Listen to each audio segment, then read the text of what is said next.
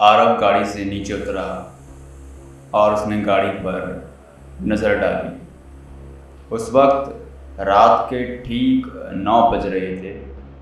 फिर उसने गाड़ी का बोनेट खोला और गाड़ी ठीक करने की कोशिश की, पर लगभग 20 से 25 बार ट्राई करने पर भी गाड़ी स्टार्ट नहीं हुई।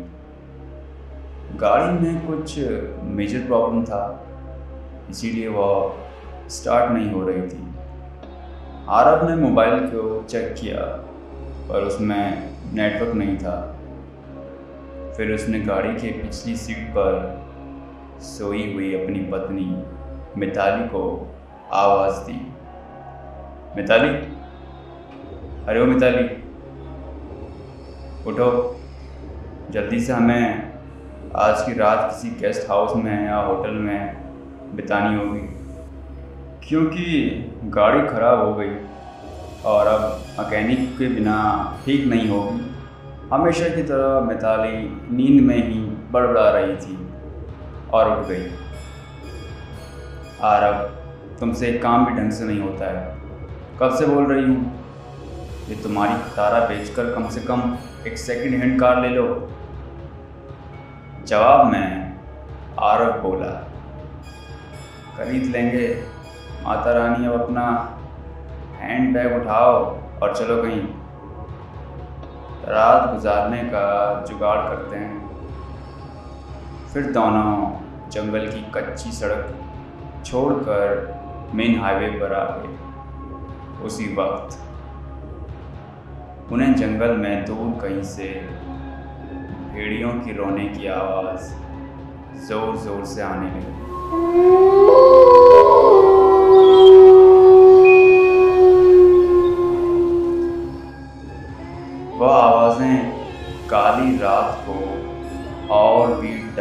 डरावना बना रही थी। दोनों लगभग आधा घंटा चलते रहे, पर ना कोई लिफ्ट मिली और ना कोई होटल। मिताली बोली, आरफ, तुम्हारे बेवकूफ़ दोस्त मिंटू ने ये कौन से वीराने में फार्म हाउस खरीदा है? इस बात पर आरफ कुछ कहता उससे पहले ही आसमान में ज़बरदस्त बिजली कड़की।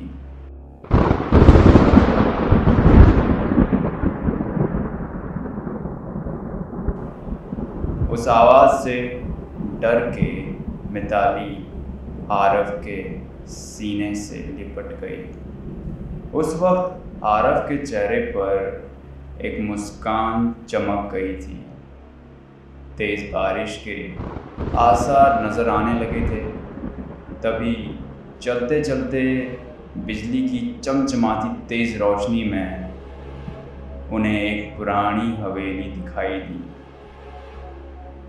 वह दोनों तेज़ी से दौड़ते दौड़ते उस हवेली के पास पहुँचे। हवेली के गेट पर उन्हें कोई वॉचमैन नज़र नहीं आया। इसीलिए वो दोनों गेट खोलकर हवेली के दरवाजे के पास पहुँचे। दरवाजे के पास डोर बेल के नाम पर एक पुरानी रस्सी किसी सांप की तरह लटक रही थी। उसे आरब ने दो तीन बार खींचा, पर अंदर से किसी भी घंटी की आवाज़ नहीं आई। फिर मिताली ने दरवाजे पर खटखटाने के लिए हाथ आगे बढ़ाया।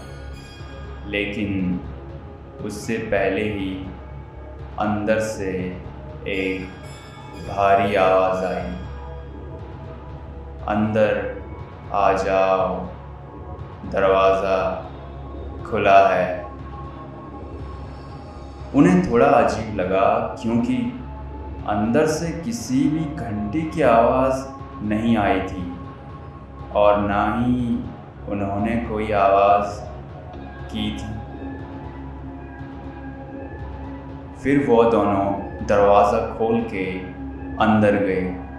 दरवाजे के ठीक सामने झूले पर बैठ के एक आदमी शाही अंदाज में सिगार पी रहा था। आरव बोला सर, हम यहाँ से कुछ ही किलोमीटर दूर हमारे दोस्त का फार्म हाउस देखने जा रहे थे।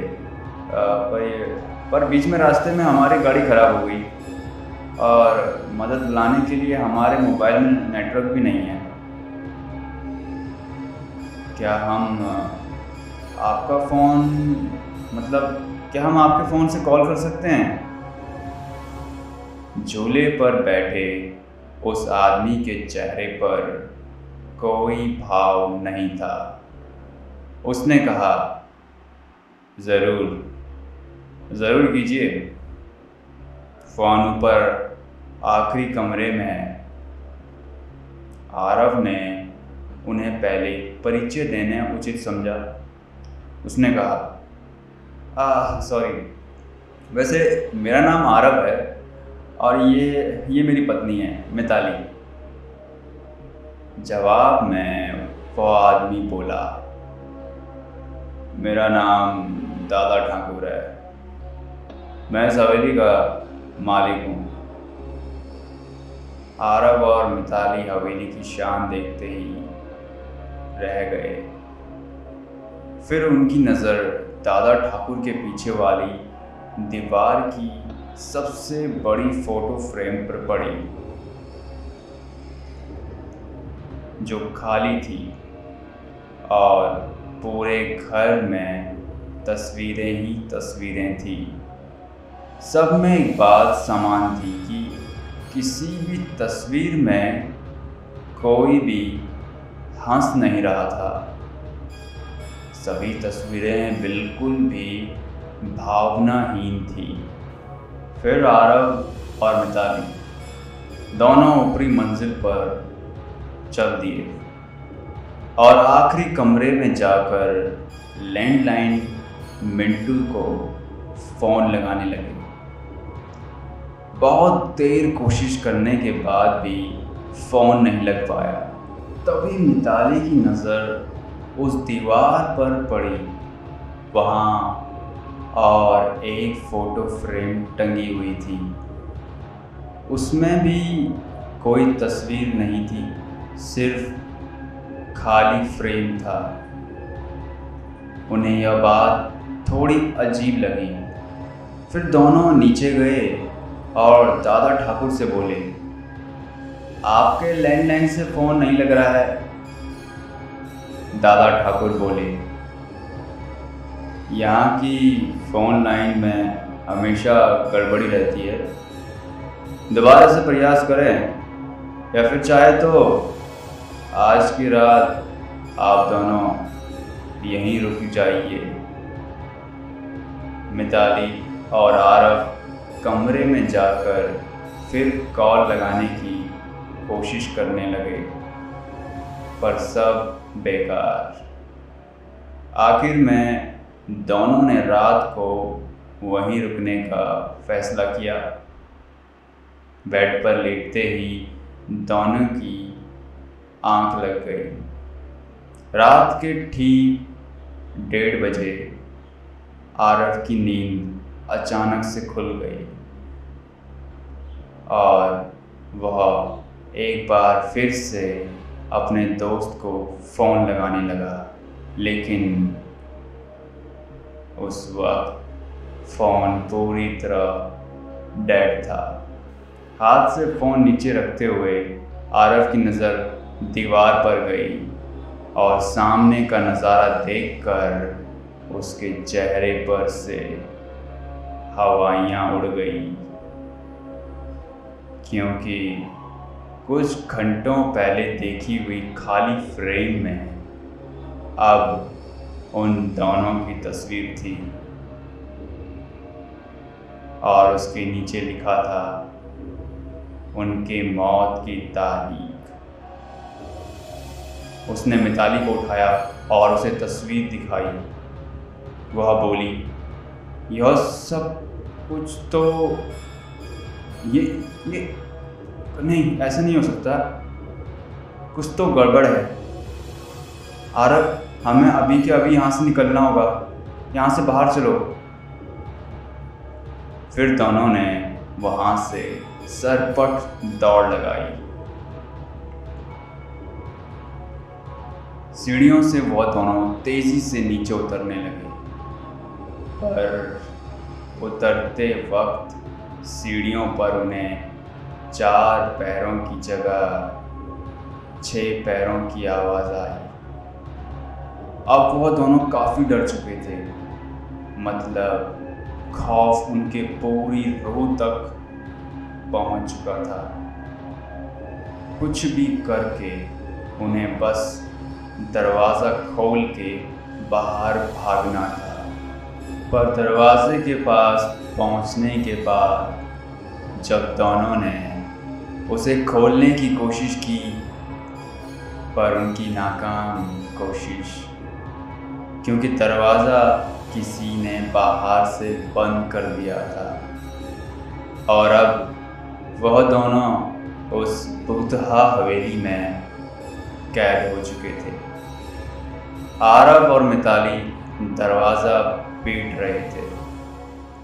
मदद के लिए चिल्ला रहे थे। उसी वक्त बदकिस्मती से बिजली चली गई और मौत ने अंधेरी की चादर से सब कुछ ढक लिया और चारों तरफ़ शमशान का सन्नाटा फैल गया। मिताली और कांपते हुए हाथों से मोबाइल टॉर्च चालू करने लगी। जैसे ही उसने टॉर्च चालू की, उसकी रोशनी सबसे पहले सामने वाली उस बड़ी सी फ़ोटो फ्रेम पर पड़ी, जिसे फ्रेम को आते वक्त दोनों ने खाली बिना तस्वीर के देखा था। उस खाली फ़ोटो फ्रेम में अब झूले पर बैठे दादा ठाकुर की तस्वीर शैतानी मुस्कान दे रही थी। और अगले ही पल दादा ठाकुर तस्वीर से धीरे धीरे गायब होने लगे। और उसके नीचे रखा हुआ झूला बिना हवा के झूलने लगा। उस भयानक मंजर को देखकर मिताली की घिकी बैठ गई और आरब बस बेसुध देखता ही रहा। कुछ ही पलों में मोबाइल भी स्विच ऑफ़ हो गया। अब तक उजाले में मिताली और आरब को वहाँ पर एक दूसरे के सांसों की आवाज़ें आ रही थी। पर अब अंधेरे में उन्हें और कई सारे लोगों की सांसों की आवाज़ सुनाई देने लगी। एक एक करके सभी आवाज़ें नज़दीक आ रही थी और कुछ ही पलों में दर्द भरी चीख के साथ उन दोनों की तस्वीर भी बाकी तस्वीरों के साथ हवेली की दीवार पर टंग गई। और दादा ठाकुर झूले पर बैठकर सिगार पीते हुए किसी और मेहमान का इंतज़ार कर रहे थे। आज के लिए इतना ही दोस्तों, फिर मिलूँगा एक नई कहानी के साथ। तब तक के लिए जय हिंद। शुभ रात्रि।